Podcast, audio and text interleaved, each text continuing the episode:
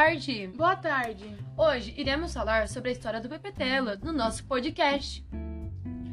Manu, você sabia que um dos maiores nomes da literatura angolana foi o Arthur Carlos Maurício Pestana dos Santos, mais conhecido como Pepetela?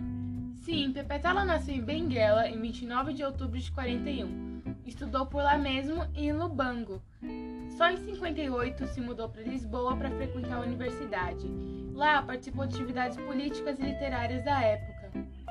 Sua família tinha raízes fincadas entre os colonos deste país da África, porém os seus pais já eram angolanos de nascimento.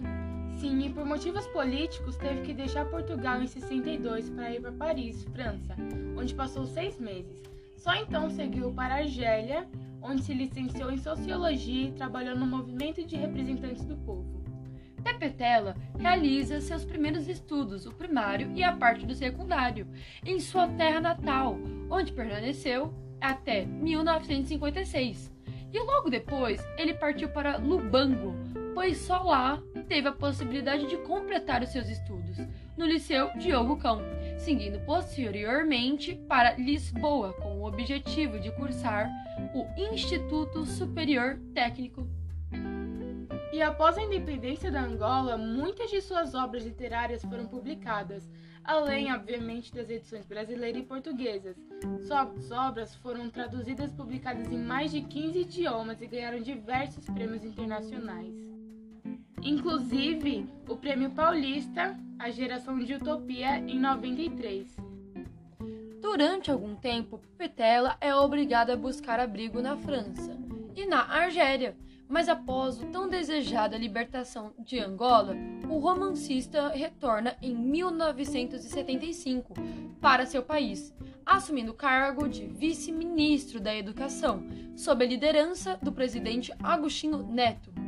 Ele acaba se licenciando em Sociologia na Universidade de Argel, o que lhe permite, após a deserção do caminho político, optar pela docência na Faculdade de Arquitetura de Luanda.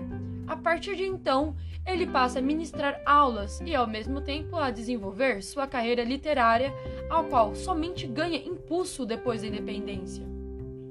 Para a professora e crítica literária Inocência Mata, Pepetela mostrou-se escritor bizarro, capaz de desconstruir o discurso nacionalista, expressar seus romances através das transformações da história e da sociedade angolana e propor novas ideias face ao mundo. Seu país hoje nada tem a ver com o país idealizado num processo de dependência, obviamente. O autor africano permanece até hoje em Lisboa e em seu currículo consta também lideranças importantes na esfera cultural, principalmente na União dos Escritores Angolanos e na Associação Cultural e Recreativa Chá de Caxinde. O nosso podcast está falando mais ou menos a história do Pepetela. Eu espero que você tenha gostado. Até o próximo, gente. Tchau. Beijinhos.